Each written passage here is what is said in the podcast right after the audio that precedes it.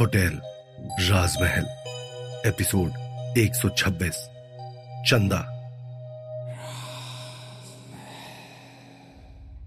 दिव्या और विशाल को एक लड़की की आत्मा नज़र आती है, जो उन्हें सच्चाई का पता करने और उसकी मुक्ति करवाने की बात कहती है।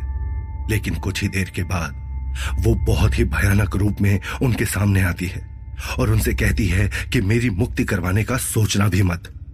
दिव्या और विशाल ने जल्दी से उस लड़की का एड्रेस तो निकाल लिया, लेकिन वो दोनों उसको लेकर बहुत परेशान हैं। कभी वो लड़की अपनी मुक्ति मांगती है तो कभी उसके अंदर से एक आवाज़ उस मुक्ति के खिलाफ उठने लगती है।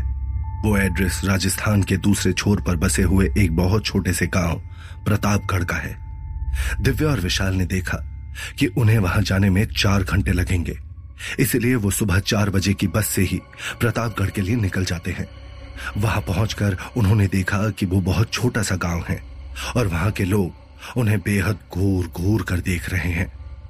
विशाल, ये लोग हमें इस तरह से घूर कर क्यों देख रहे हैं? दिव्या ने हैरानी से विशाल की तरफ़ देखकर पूछा, क्या पता अब इनको भी हमसे क्या तकलीफ़ है? विशाल को भी कुछ समझ में नहीं आ रहा है। हमें किसी से उनके घर का पता पूछ लेना चाहिए। दिव्या ने विशाल से कहा हाँ चलो। उन्होंने एक छोटी सी दुकान पर जाकर सूर्यभान रघुवंशी के घर का रास्ता पूछा। तो दुकानदार ने एक बार को दिव्या और विशाल को ऊपर से नीचे तक देखा और फिर कहा, भाई जी, रास्ता तो मैं बता दूँगा, लेकिन थारी लुगाई को बोलना माथा ढक ले। सूर्यभान भाई ने ऐसी छोरियाँ बिल्कुल ना भावे है। ये सुनकर दिव्या और विशाल थोड़े से हैरान हो गए। वहाँ से निकलकर दिव्या ने विशाल से कहा मैं अपने सर पर कोई पल्लू वल्लू नहीं रखने वाली। जिसे भी मेरे बारे में जो कुछ सोचना है वो सोच सकता है। हा, बड़े आए। दिव्या की बात सुनकर विशाल ने कुछ नहीं कहा। वो दोनों यहाँ से वहाँ सूर्यभान रघुवंशी का घर पूछते पूछते आगे बढ़ने लगे। तभी जैसे ही उन्होंने अपना चेहरा पीछे घुमाया तो देखा कि वहाँ पर वही लड़की की आत्मा खड़ी है जिसकी मुक्ति के लिए वो जयपुर से यहाँ प्रतापगढ़ आए हैं। उस लड़की ने अपने हाथों से अपनी साड़ी को ऊपर उठाया हुआ है और उन दोनों को घूरते हुए उसने कहा मुक्ति दिलाओगे इसे। मुक्ति।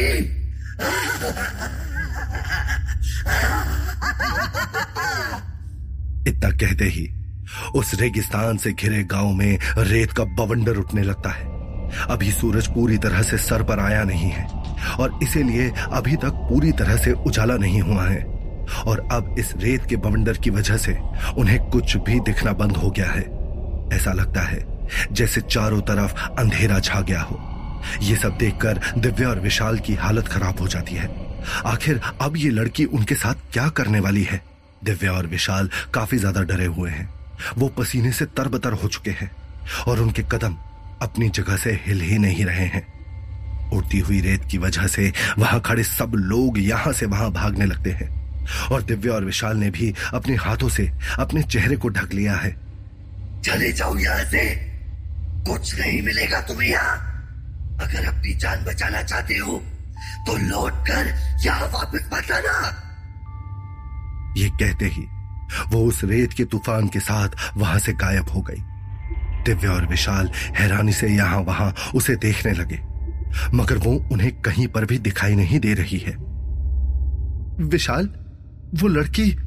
दिव्या ने यहाँ से वहाँ देखते हुए विशाल से कहा, क्या हमें उसकी बात मानकर कुछ नहीं करना चाहिए?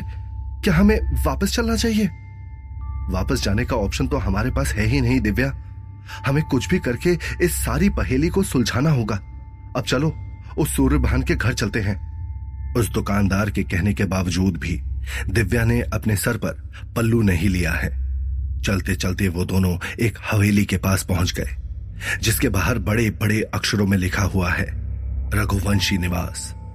दिव्या और विशाल ने बाहर से देखा तो हवेली के अंदर घुसते ही दोनों तरफ़ काफ़ी बड़ा बगीचा फैला हुआ है। उसमें तरह तरह के पेड़ पौधे लगे हैं, और दोनों तरफ़ रंग बिरंगी लाइट के फवारे लगे हैं। उस घर को देखकर ही पता चल रहा है कि वहाँ पर रहने वाले लोग कितने अमीर होंगे। दिव्या और विशाल हैरानी से उस पूरे मकान को देखते हुए अंदर बढ़ने लगे। और तभी उनके कानों में एक आवाज़ आई।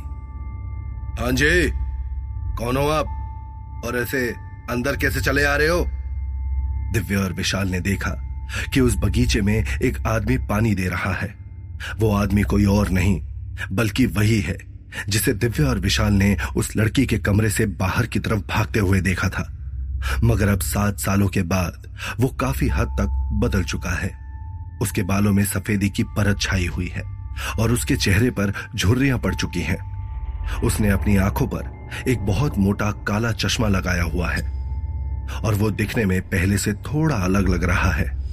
उसे देखते ही दिव्या ने गुस्से से कहा, यही वो आदमी है जो अपनी बीवी को उस कमरे में अकेला छोड़कर आ गया था। ज़रूर इसी की वजह से उस लड़की की जान गई है। और अब ये दुनिया भर में ये बोलता घूम रहा है कि लड़कियों को सर पर बिना पल्लू के नहीं रहना चाहिए। इससे तो मैं छोड़ूँगी नहीं। इसकी तो मैं इतना कहकर दिव्या गुस्से से उस आदमी की तरफ़ बढ़ने लगी। मगर तभी विशाल ने उसे पकड़ लिया। अरे ओ विशाल, संभाल अपनी इस झांसी की रानी को। ये तो अभी से उस आदमी के पीछे पड़ गई है। अभी तो तुम दोनों को सच का कुछ पता भी नहीं चला है। विशाल ने अपना चेहरा घुमाकर देखा तो वो आवाज़ मुरली और बंसी की है और मुरली और बंसी उन दोनों के आसपास खड़े हैं। हाँ हाँ पहले जाकर उस इंसान से बात तो करो। सच का पूरा पता तो लगाओ। लेकिन नहीं इससे पहले ही इसकी ये उसकी वो बंसी ने मुँह बनाते हुए कहा और उन दोनों की बात दिव्या को समझ में आ गई और वो शांत हो गई। वो आदमी अभी भी हैरानी से दिव्या और विशाल की तरफ़ देखे जा रहा है। उसे सच में समझ में नहीं आ रहा कि ये दोनों कौन हैं जो उसके घर में घुस आए हैं और ये आखिर ऐसा अजीब सा बर्ताव क्यों कर रहे हैं। वो अपना चश्मा ठीक करते हुए एक बार फिर आगे आए और उन्होंने इस बार थोड़ी सख्ती से पूछा आ भाई, क्या काम से? इस बार विशाल थोड़ा आगे आया और उसने जवाब दिया हम दोनों होटल राजमहल से आए हैं। विशाल का यह जवाब सुनते ही उस आदमी के हाव भाव काफ़ी ज़्यादा बदल गए। उसने अपने हाथ में जो पानी का पाइप पकड़ा हुआ था, वो भी उसके हाथ से छूटकर नीचे गिर गया। दिव्या और विशाल ने देखा कि होटल राजमहल का नाम सुनते ही उस आदमी का पूरा शरीर बिल्कुल सुन पड़ चुका है और उसके होठ थर थर काँप रहे हैं। उसके माथे पर अचानक से पसीने की बूंदें आ गई हैं। कुछ देर बाद उसने अपने आप को संभालते हुए अपना चश्मा ठीक किया और गुस्से में विशाल और दिव्या के ऊपर झल्लाते हुए कहा, मुझे नहीं पता तुम होटल राजमहल से आए हो या जहाज़ महल से। निकलो यहाँ से! ये कहते ही वो विशाल के जवाब का इंतज़ार किए बिना हड़बड़ाहट में अंदर अपने घर की तरफ़ भागने लगे। मगर तभी अचानक से दिव्या ने चीखते हुए कहा, हम दोनों जानते हैं कि तुमने ही अपनी बीवी का खून किया है। हम जानते हैं कि तुम्हारी वजह से ही उसकी जान गई है। और अगर तुम उसे उस दिन कमरे में अकेला छोड़कर नहीं आते तो आज वो ज़िंदा होती। मैं तो ये भी नहीं जानती कि वो तुम्हारी पत्नी भी थी या कोई और। दिव्या की बात सुनकर वो आदमी चलते चलते अपनी जगह पर रुक गया और एक झटके से पीछे मुड़कर उन दोनों की तरफ़ देखता है और अपना हाथ आगे बढ़ाते हुए कहता है बस। बस बहुत हो गया। बहुत बोल लिया आपने और बहुत सुन लिया मैंने। अब बंद कीजिए ये बकवास। आप अभी सोच से कोसों दूर हैं। मैं बकवास कर रही हूँ। तुम्हें लगता है कि मैं सच से दूर हूँ? मैं अच्छी तरह जानती हूँ तुम जैसे ठाकुरों और चौधरियों को। तुम अपने शरीर की हवस बुझाने के लिए गरीब घर की बेटियों का इस्तेमाल करते हो और उसके बाद जब मन भर जाता है तो उनको किसी कोने में पटक देते हो। क्या तुम्हें पता भी है कि तुम्हारे वहाँ छोड़ देने के बाद वो लड़की आग में जलकर मर गई? आपको दूर दूर तक भी नहीं पता कि बात क्या थी। वो मेरे लिए हवस बुझाने का ज़रिया नहीं थी, बल्कि वो मेरी पत्नी थी, चंदा। उसकी बात सुनकर दिव्या और विशाल बेहद हैरान रह जाते हैं। तो वो लड़की सच में उस इंसान की बीवी थी? तो फिर वो उसे उस हालत में छोड़कर भाग क्यों गया? वो मेरी बीवी थी और मैं वो आगे कुछ बोलने ही वाला है, कि तभी अचानक से उसने बहुत ध्यान से दिव्या और विशाल की तरफ़ देखा और पूछा, मगर तुम दोनों को कैसे पता कि उसके साथ ये सब कुछ हुआ था? सात साल पहले तो वहाँ पर कोई भी नहीं था, और मैं तुम दोनों को नहीं जानता, और ना ही मैं तुमसे पहले कभी मिला हूँ तो फिर तुम्हें इस बारे में कैसे पता चला? उस आदमी का सवाल सुनकर दिव्या और विशाल बिल्कुल चुप हो जाते हैं। वो एक नज़र एक दूसरे की तरफ़ देखते हैं। उनके मन में सिर्फ़ एक ही सवाल है कि वो सूर्य भान को क्या कहे। विशाल कुछ सोचते हुए थोड़ा झिझक कर उनकी बात का जवाब देता है। आ, मैं नहीं जानता कि आप मेरी बात पर कितना यकीन करेंगे और कितना नहीं लेकिन मैं सिर्फ़ इतना जानता हूँ कि आपकी बीवी की आत्मा पिछले सात सालों से उसी होटल राजमहल के अंदर भटक रही है। वो बेहद दर्द में है। और अपनी मुक्ति चाहती है। उसे अपना पूरा सच भी नहीं पता। और इसलिए सुराग ढूंढते ढूंढते हम आज यहाँ तक पहुँच चुके हैं। मुझे नहीं पता कि वो किस सच की बात कर रही थी। लेकिन मैं उसी सच के लिए यहाँ तक आ पहुँचा हूँ। और बिना सच जाने यहाँ से जाऊँगा नहीं। विशाल के अपनी बात पूरी करते ही अचानक से आसमान में काले बादल छाने लगते हैं और रह रह कर बिजली कड़कने लगती है। देखते ही देखते वहाँ का माहौल बदलने लगता है और तेज हवाएँ चलने लगती हैं। ऐसा लग रहा है जैसे वो हवाएँ अपने साथ सब कुछ उड़ा ले जाएँगी। ये सब देखकर सूर्यभान बेहद घबरा जाता है और डरते डरते अपने हाथ जोड़ लेता है। वो ऊपर आसमान की तरफ़ देखते हुए कहने लगता है, जय माँ काली, जय माँ काली, रक्षा करो रक्षा करो माँ! ये सब क्या हो रहा है विशाल? दिव्या अपने बालों को संभालती हुई विशाल से पूछती है और विशाल उस आदमी की तरफ़ देखकर कहता है, अब तो सच बता दो, आखिर बात क्या है? कुछ तो बोलो। अंदर चलो।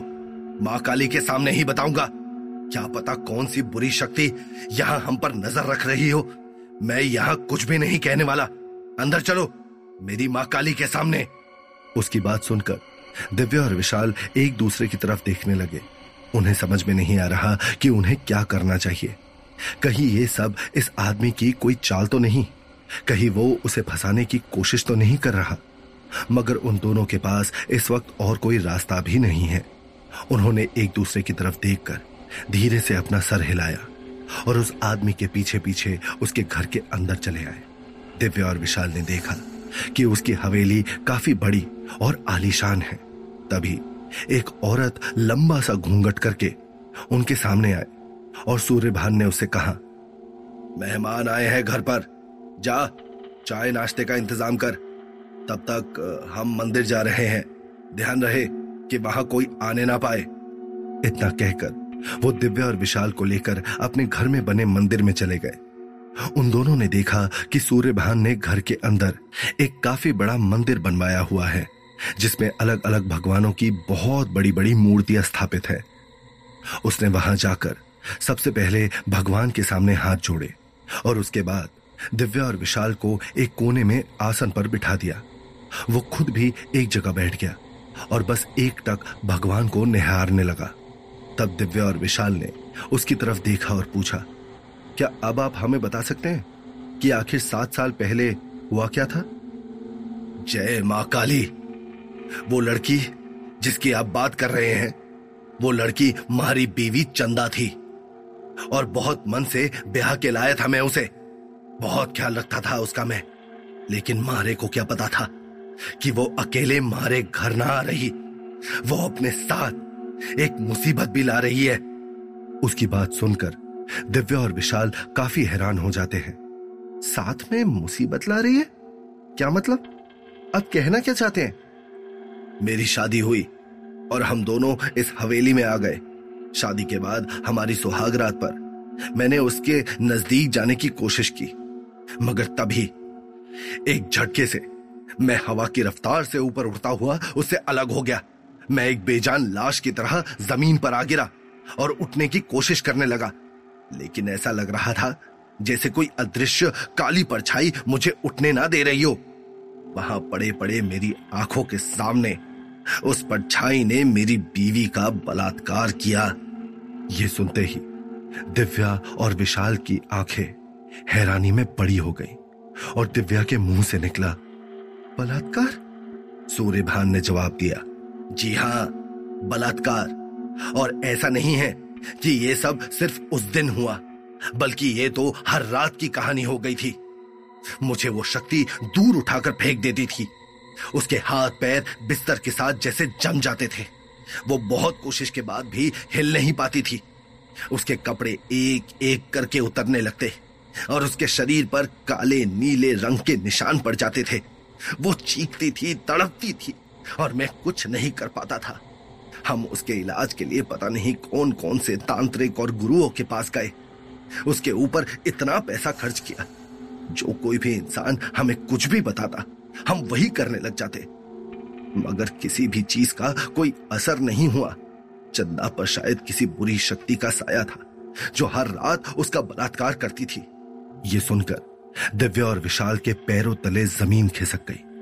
उन्हें समझ में नहीं आ रहा था कि वो कैसे इस आदमी की बातों पर विश्वास करे। तो क्या होगा कहानी में आगे? कैसे करेंगे विशाल और दिव्या सच से पर्दाफाश? क्या सूर्यभान जो कह रहा है वो सच है? या इसके पीछे उसकी कोई चाल है? क्या विशाल और दिव्या चंदा की आत्मा को इंसाफ दिला पाएँगे? इन सभी सवालों के जवाब जानने के लिए सुनिए होटेल राजमहल, सिर्फ़ पॉकेट एफ़ पर।